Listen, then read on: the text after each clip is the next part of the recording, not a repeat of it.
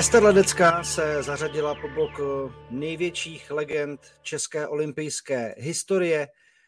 Věra Čáslavská 7x zlatá, Emil Zátopek 4x, Martina Sáblíková, Jan Železný a po obhajobě zlata 3x zlatá také Ester Ledecká, která vyrovnala svůj počin z Pchjongčchangu 2018 a stejně jako před 4 lety u toho jejího triumfu na prkně byl opět také Michal Dusík, kterého vítám v tomto speciálu Peking fokus podcastu. Ahoj Michale, zdravím tě do Pekingu. Ahoj, hezký den. Tak v první řadě mě zajímá vlastně tvoje hodnocení toho, co si společně s diváky sledoval, protože ani jedna ze soupeřek, která se chtěla vyrovnat stylem, dravostí, pojetí Ester Ledecké nedojela v tom playoff pavouku nebo v tom, řekněme, vyřazovacím pavouku výjezdu s Ester Ledeckou. Tak jaké to vlastně bylo?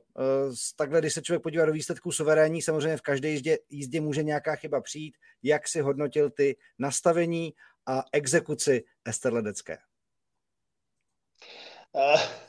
To si řekl hrozně hezky, exekuce. Snowboard, co se týká těch paralelních snowboardových disciplín, je strašně přísná disciplína v tom, že v podstatě i za malou chybičku se platí ztrátou celého závodu. Vzpomeňme třeba na ten první závod světového poháru, do kterého letos Ester Ledecká nastoupila. Tam byla také naprosto suverénní v kvalifikaci, byla suverénní ve všech vyřazovacích jízdách, až ve finále právě shodou okolností s Danielou Ulbingovou, se kterou jela dnešní finále, upadla a tam tedy Daniela Ulbingová ji dokázala porazit. Dnes samozřejmě bylo jasně vidět, že soupeřky jsou si vědomy síly Ester Ledecké. Bylo jasné, že soupeřky do těch soubojů s Ester jdou na 110, 120%. Prostě snaží se jít opravdu hranu. Totální hranu, z čehož vycházejí chyby. Ale ona tuhle hranu jede i Ester Ledecká. Ona to není tak, že by jela na 80% a nechávala si tam prostor ještě pro nějaké zlepšení. Ona opravdu jede naplno, jede co to dá a co se na té trati dá zajet. Ostatně taky tam měla, myslím, že hned ve druhé jízdě, ve čtvrtfinále to bylo, tam měla jeden takový kritický moment, kdy se jí trochu kousla hrana a bylo to na hraně pádu. Ester Ledecká to zvládla a dokázala, že je opravdu velká bojovnice. Ona to je přesně Ester Ledecká, to, co potřebuje. Ona potřebuje výzvu, potřebuje se s ní poprat, taky proto potřebuje být v takovém tom svém prostoru, tak jak ona se umí do něj zavřít. Někdy jí fanoušci vyčítají nedostatek emocí, nebo to, že neprojevuje emoce. To není tak, že by Ester Ledecká neměla emoce. Ona naopak těch emocí má spoustu, pouze je neventiluje nějakým veřejným způsobem. Není to Usain Bolt, který by žertoval se všemi okolo, který by si dělal legraci. On i Usain Bolt v dobách své největší slávy, ve chvíli, kdy se zdál být naprosto reprezentativní a suverénní, tak on taky prožíval velmi těžké vnitřní stavy a pocity. V jeho případě, vzhledem k tomu, že je prostě extrovert, tak on si je ventiloval tím, že na všechny strany rozdával úsměvy a dělal blbinky. Ester Ledecká přesně obráceně potřebuje ten tlak, ten obrovský tlak, který na ní je, tak ho potřebuje nějakým způsobem uzavřít, zaizolovat, zatáhnout do té bubliny, kterou má. Takže já si myslím, že ona hlavně ukázala, že je obrovská závodnice, že je i osobnost, protože obhajoba olympijského zlata, jakákoliv obhajoba je vždycky ještě o něco těžší, protože je to vlastně ten člověk je na vrcholu sám. Těch, kteří se drápou na jeho místo, je spousta. On je tam sám a on vlastně se výš už dostat nemůže. On může jenom z toho vrcholu spadnout anebo se na něm udržet. A Ester Ledecké se povedlo se na tom vrcholu udržet a byl to krásný závod. Byl to krásný závod právě v tom, jak Ester Ledecká jela. Musím říct, že i mezi muži není zase až tak moc závodníků, kteří by dokázali jet takovou elegancí, jako předvádí Ester. Zároveň tak dravě, tak silově. Ona taky, Ester, má obrovskou sílu. Ona je schopná vlastně jezdit mužské prkno. To prkno, na kterém ona jezdí, je velmi tvrdé.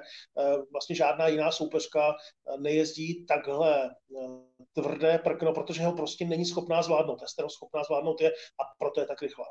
Dvě věci, které mě během té tvé první odpovědi napadly a teď bych asi možná začal od konce.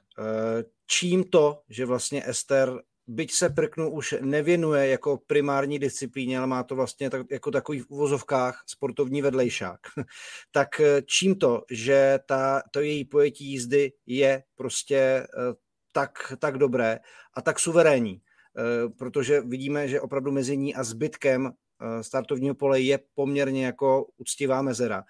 Tak by mě zajímalo, co se v tom skládá, jak je ta silová složka, ten talent a cit na to prkno a samozřejmě i ta psychická odolnost ty situace takhle ustát. Já myslím, že vlastně všechno dohromady, samozřejmě základem je síla. Základem je to, že má Ester natrénováno. Ta síla je základ nejenom pro snowboard, ale i pro lyže.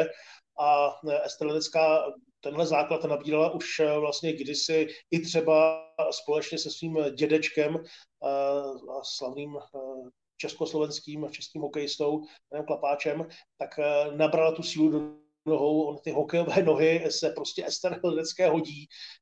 Pochopitelně je v tom i ten její obrovský cit pro skluz, protože Ester Ledecká má cit pro sníh, je to vidět, že ona umí, že prostě umí kárvovat, že dokáže z té hrany vystřelit, že má dostatečnou odvahu na to, aby se položila opravdu na sníh. Vlastně, když se zase díváme už jen, tak žádná z jejich soupeřek nedokáže jít tak nízko jako Ester Ledecká, která opravdu předvádí úplně stylový carving na prkně. Pak je tam pochopitelně i ta troška sportovního talentu, i když já vždycky říkám, sportovní talent i u těch nejlepších, to je pár procent. Ten zbytek je strašná dřina, je to dost sportovního talentu mimo jiné patří i to, že jsou právě ti nejlepší schopní, ochotní tomu sportu podřídit všechno, že jsou schopní, ochotní trénovat znovu a znovu a že prostě těch tréninků budou mít o trošku víc než ti, kteří pak žehrají na to, že ten talent neměli takový. Ten sportovní talent prostě ano, Ester Ledecká je pohybově nesmírně nadaná. Je to vidět v podstatě na kterémkoliv sportu, který ona bude dělat, tak vždycky bude schopná se do něj velmi rychle dostat a bude schopná velmi rychle ten sport nějakým způsobem zvládnout, i když ona sama třeba je někdy přesvědčená o opaku. Ale hlavně si myslím, že je to ta obrovská pracovitost. A i to, že ona je vlastně schopná ve chvílích, kdyby třeba mohla odpočívat, tak radši jde trénovat, tak radši jde dělat něco, buď jezdit na lyžích, nebo jezdit na snowboardu. Já si myslím, že tohle jsou věci, které ji oddělují od toho zbytku startovního pole a to jsou ty věci, které ji posouvají dopředu. No a ta složka mentální, psychická, o které jsem se chtěl bavit, tak bych rád navázal vlastně na její prohlášení po dojezdu, kdy se Daniele Ulbingové ptala, jestli je vlastně hotovo v cíli, nebo jestli pojedou ještě jednou. Protože ona sama právě tím svým fokusem, tím absolutním uzavřením se do nějaké vlastní bubliny, vlastně ani nevěděla, v jaké fázi to je, jestli to je poslední jízda, nebo jestli se bude dít ještě něco dalšího, což asi jenom dokumentuje právě to, o čem jsi mluvil. To, jak pekelně se ona umí soustředit a nastavit na ten výkon, který má být ze všech startujících, ať je to ve sjezdovém lyžování nebo na snowboardu, prostě nejlepší. Tohle je věc, kterou taky umí málo kdo. Málo kdo umí vlastně jet na 120% každou jízdu. A Ester opravdu nerozlišuje, jestli je to osmifinále, čtvrtfinále, semifinále, finále, jestli je to kvalifikace. Ona se snaží prostě každou jízdu zajet nejlépe, jak to jde. Právě proto se zavírá do té své bubliny. Právě proto se zabírá do toho svého světa, protože ona vlastně v tu chvíli soupeří jenom sama se sebou. Já si v tomhle vzpomenu na docela hezké povídání s Karlem Lewisem, který říkal u atletiky, což je samozřejmě úplně jiný sport, ale je to zase individuální sport, tak on říkal, já vlastně moc se mi nelíbí, když ti sprinteři mluví o tom, teď chci porazit toho, teď chci porazit tamhle toho. Spíš by se měli soustředit na svůj výkon a měli by se soustředit na to říct si, co je čas, na který chci útočit, jaký čas chci zaběhnout. A vlastně už bych pak neměl tak moc prožívat, jestli jsem s tímhle časem vyhrál mistrovství světa nebo jsem byl pátý, protože já neovlivním to, jak pojedu nebo jak poběží soupeři. Já ovlivním to, jak poběžím já. A když se budu rozptýlovat tím, že budu sledovat soupeře, jak běží, a když se nechám rozptýlit tím, že prostě soupeř vedle mě v té vedlejší dráze běží rychleji, tak pak se to projeví negativně na mém výkonu. Já bych se měl naučit se vlastně v tuhle chvíli soustředit na to, co mohu ovlivnit. Ovlivnit mohu svůj výkon, nemohu ovlivnit to, jak vedle mě poběží soupeř. A něco podobného si myslím, že vlastně prožívá Ester Ledecká, protože ona sice je to paralelní slalom, sice je to vlastně disciplína, kde jedou dvě závodnice proti sobě, ale ona neovlivní to, jak ta soupeřka pojede. Pokud ta soupeřka bude rychlejší, pokud bude lepší a Ester Ledecká zajede v hranici svých možností, tak vlastně udělala pro vítězství vše, co mohla. A zároveň tak nesleduje. A zažili jsme v historii paralelních závodů spoustu příkladů, kdy se to vymstilo. Nesleduje nějak zásadně, jak si vede soupeřka, protože zažili jsme právě to, kdy jeli dva závodníci, ten jeden z nich měl problémy, třeba i upadl a vyjel z toho se ztrátou půl sekundy, 3/4 sekundy. A najednou ten soupeř podvědomě začal být opatrnější. Jel opatrně a nakonec prohrál. Protože už byl opatrný příliš, protože už vlastně dělal něco jinak, než je zvyklý, než je na těch 100%. A možná i tohle je další kouzlo Ester Ledecké, které si možná ani takhle na první pohled lidé neuvědomí, že Ester Ledecká vlastně se dokáže v tu chvíli soustředit opravdu na to, co může ovlivnit. To znamená na svůj výkon. A pokaždé se ten svůj výkon snaží předvést naplno, na maximum svých schopností. A proto je tak úspěšná. A zároveň i vůči sobě umí být velice kritická. Málo kdy ji slyšíme říkat, že by byla spokojená nebo že ta jízda byla 100%, vždy o nějaké chybě hned ví a snaží se ji napravit. Takže to ji samozřejmě asi taky posouvá neustále dál. A já bych chtěl zmínit to, když jsem mluvil o tom, že ona nemusí nebo by neměla řešit své soupeřky, nebo že tak to nemá nastavené, tak její soupeřky ale řešit musí. A to zejména i proto, co jsme zmiňovali, že ona primárně už je spíš sjezdová lyžařka. Od Pchjongčchangu závodila ve 13 závodech světového poháru na prkně a za poslední 2 zimní sezony, jenom 3krát vlastně. Tak jak moc frustrující tohleto musí být skutečnost pro její soupeřky, které se o tom samozřejmě také vyjadřují, protože vědí, že přijede Ester a jejich šance jdou hned dost razantně dolů. Je to tak, ona za poslední 2 roky závodila pouze 3krát, ale 2krát z toho vyhrála a jednou byla druhá poté, co ve finále upadla, kdy naprosto roznesla soupeřky při kvalifikaci. Já si myslím, že to je to nejlepší, co se může sportovci stát, když se soupeřům dostane do hlavy. Když se jim dostane do hlavy a začne strašit. A ač si to chtějí nebo nechtějí soupeřky připustit, tak já si myslím, že Ester už je straší. A že přesně funguje to, jak jsi říkal, že když je na startu, tak vlastně sledují, co bude dělat Ester. A nesoustředí se na svůj vlastní výkon. Jak říkám, to je to nejlepší, co se může sportovci stát, když se dostane do takovéhle pozice a zároveň se nenajde nikdo, kdo by tuhle pozici vlastně otočil ve svůj prospěch. To znamená, že by se taky dokázal zavřít do té bubliny, nesledoval výkony soupeře, a byl jenom tím, kdo může překvapit, jenom tím, kdo může toho suveréna z toho trůnu sesadit. Ale nechal to být, neřešil, jak rychle pojede ten soupeř. Řešil to, jak rychle pojedu já. A tady všechny závodnice řešili to, jak rychle pojede Ester Ledecká a snažili se být ještě rychlejší, snažili se víc riskovat a na ten risk doplatili tím, že nedojeli. Vzpomněl jsem si na vlastně tu zkratku jména Ester, kterou používá straší str, aší je str oj na medaile, protože prostě je neuvěřitelně úspěšná a velmi nekompromisní vůči svým soupeřkám. Kdo k ní má tak nejblíž? Je to Daniela Ulbingová? Já si myslím, že v posledních letech spíš Nadevšinová s Hofmeisterovou. Daniela Ulbingová ukázala letos, že je třeba velmi mentálně silná. Právě vys to vyhrané finále v závodě světového poháru nad Ester Ledeckou, poté co tedy Ester Ledecká udělala chybu. Já si myslím, že třeba tou silou, tou schopností má spíš ruská Nadevšinová na to, aby na Ester zaútočila. V jejím případě zase si myslím, že už trošku na škodu. Ona Ester vždycky říká, že lyžařky si z ní dělají legraci, že by měla mít větší zadek, že prostě na lyžařku má malý zadek, tak v tomhle ohledu Nadevšinová je úplně v pohodě. Ten problém nemá, té opravdu nikdo neřekne, že má malý zadek. Tam si myslím, že už právě ztrácí proti Ester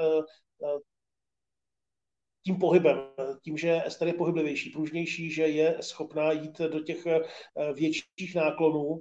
Ramona Terezie Hofmeisterová, to si myslím, že jako dlouhodobě byla největší soupeřka pro Ester Ledeckou. Ten dnešní závod se jí nepovedl. Byla na tom skvělé, po kvalifikaci byla vlastně druhá, zase s velkým odskokem od ostatních, protože Ester Ledecká vyhrála kvalifikaci o 2,5 sekundy před Hofmeisterovou, která zase ještě měla sekundu náskok před dalšími. A pak už to bylo o desetinkách. A jenomže Hofmeisterová tu sílu, tu tíhu okamžiku nezvládla. A vlastně vypadla hned v první jízdě, čímž tedy ten očekávaný papírově, očekávaný souboj mezi jedničkou a dvojkou kvalifikace vůbec nenastal. Možná i to dnes bylo docela zajímavé, protože bylo právě vidět, že ty závodnice, kterým se povedla kvalifikace, tak možná chtěli až moc, možná to právě v hlavě nezvládali a vlastně povypadaly úplně všechny. Ester Ledecká byla jediná jako vítězka kvalifikace, která prošla až do semifinále, jinak tam vlastně byly závodnice, které byly 13. a 14. v kvalifikaci, což jsou spíš pozice, kde už se závodnice bála o to, aby se vůbec do toho vyřazovacího boje dostala. Tak i to možná svědčí o tom, že se víc dařilo dneska těm závodnicím, které jeli ze začátku s čistou hlavou, s klidnou hlavou, s tím, že no tak dobře, tak jsem v soutěži, to už je úspěch. Vy třeba Slovinka Kotníková, která dnes vybojovala tu historickou bronzovou medaili pro sebe a tam si myslím, že na ní bylo přesně vidět, že ona nešla do toho závodu s nějakým velkým očekáváním, ona opravdu se snažila prostě jet, jak nejlépe to jde a nakonec jí to vyneslo bronzovou medaili jako čerstvé mamince, protože má doma ročního chlapečka, vlastně si dala taky pauzu od snowboardingu, vrátila se před letošní sezonou právě kvůli olympijským hrám a probrečela celý ceremoniál na stadionu, probrečela teď večer vyhlašování a předávání medailí. Byly to slzy štěstí a byla naprosto na obláčku, naprosto úplně někde jinde. Prozrať mi, jestli měla nějaký význam pro nastavení, přípravu, to, že vlastně v Pchjongčchangu před 4 lety se ten závod jel až na úplném konci her a teď byl v programu v podstatě hned takhle po prvním víkendu. Na přípravu to samozřejmě vliv mělo, protože Ester Ledecká se vždycky před olympijskými hrami připravuje na to, čím začne. To znamená, před Pchjongčchangem byla jednoznačně skoncentrovaná na lyže a pak přecházela na snowboard s krátkým tréninkem. Tady to je obráceně. Tady na lyžích nestála nějakých 10 dní, možná dokonce víc. A teď má 2 dny na to, aby se do lyže vrátila.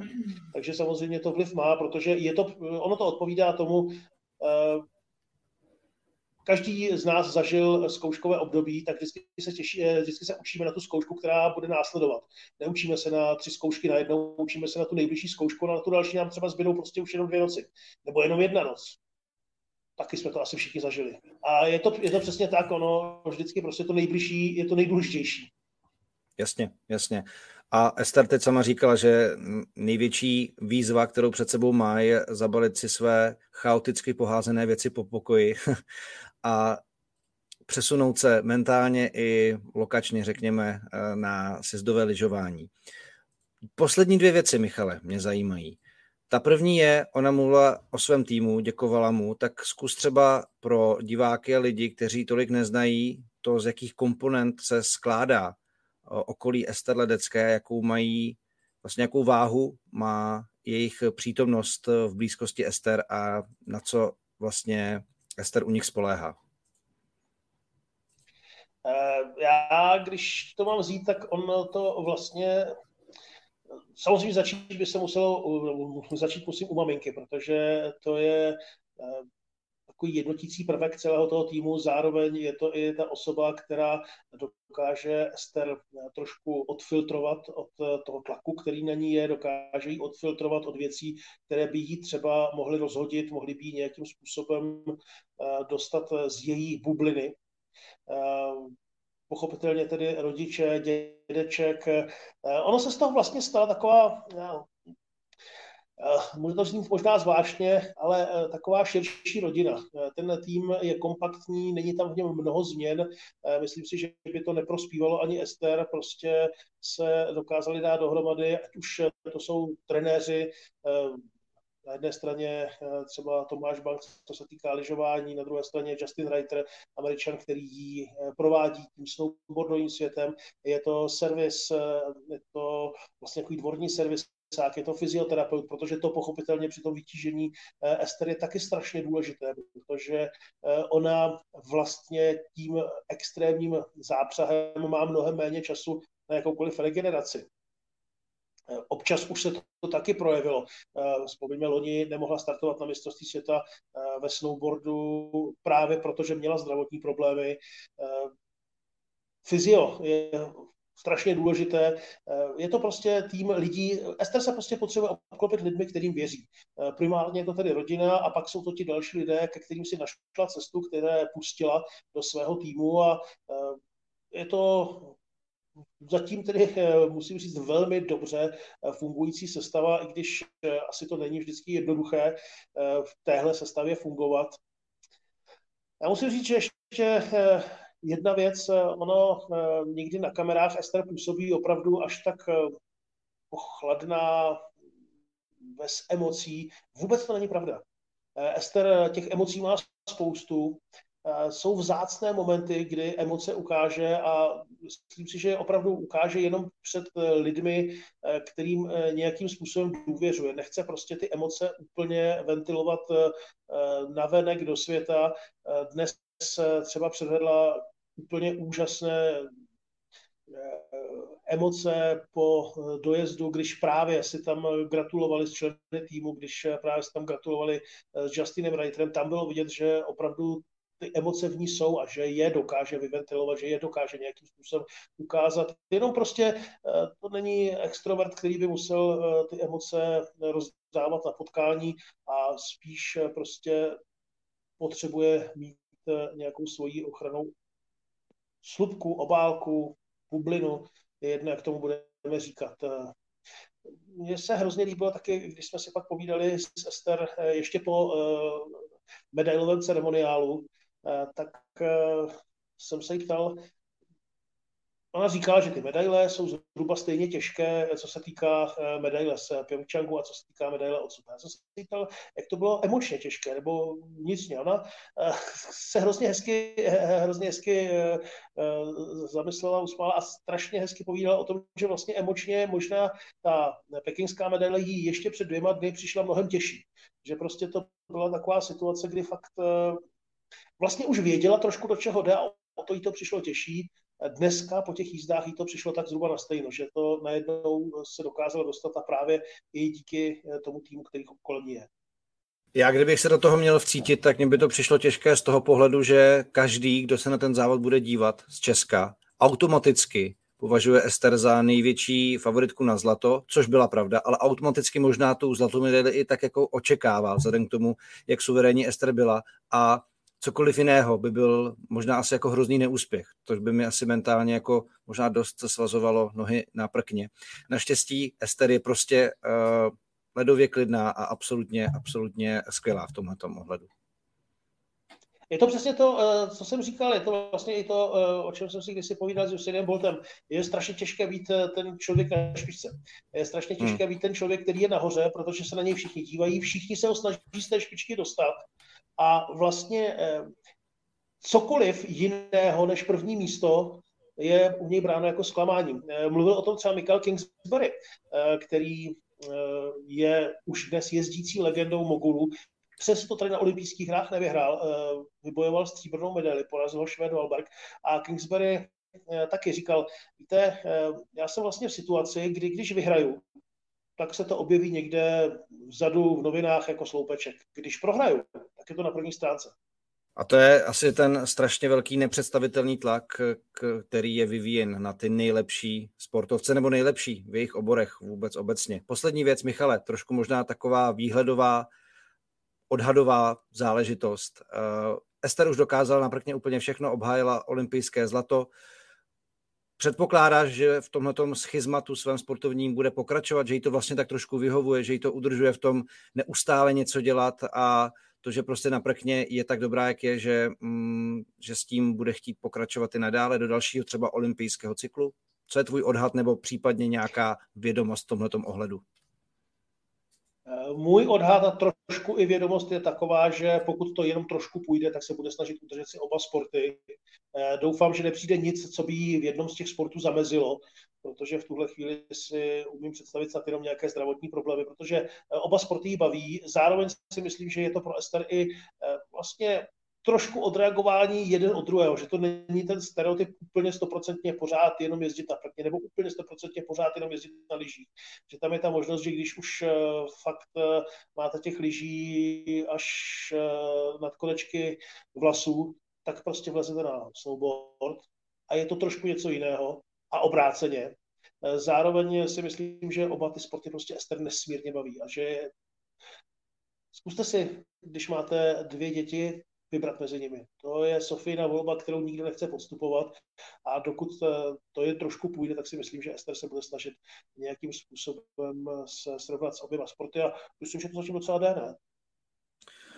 Já jsem toho samého názoru, Michale. Tak tohle to říká k druhému zlatému úspěchu Ester Ledecké v paralelním obřím slalomu Michal Dusík, který komentářem doprovodil jak v Pchjongčchangu, tak i teď v Pekingu ten fantastický počin české sportovní zimní superstar. Michale, díky za tvé dojmy a postřehy a za povídání pro Peking Fokus podcast. Díky moc. Já hlavně moc děkuji Ester Ledecké, protože to je skutečně dnes už jednoznačně velká sportovní hvězda. Zopakuji konstatování ze samého začátku tohoto podcastu. Ester Ledecká se přiřadila do elitní společnosti nejúspěšnějších olympioniků české a československé historie. Zařadila se do kategorie Jan Železný a Martina Sáblíková se 3 olympijskými zlaty a před ní už je pouze Emil Zátopek a Věra Čáslavská.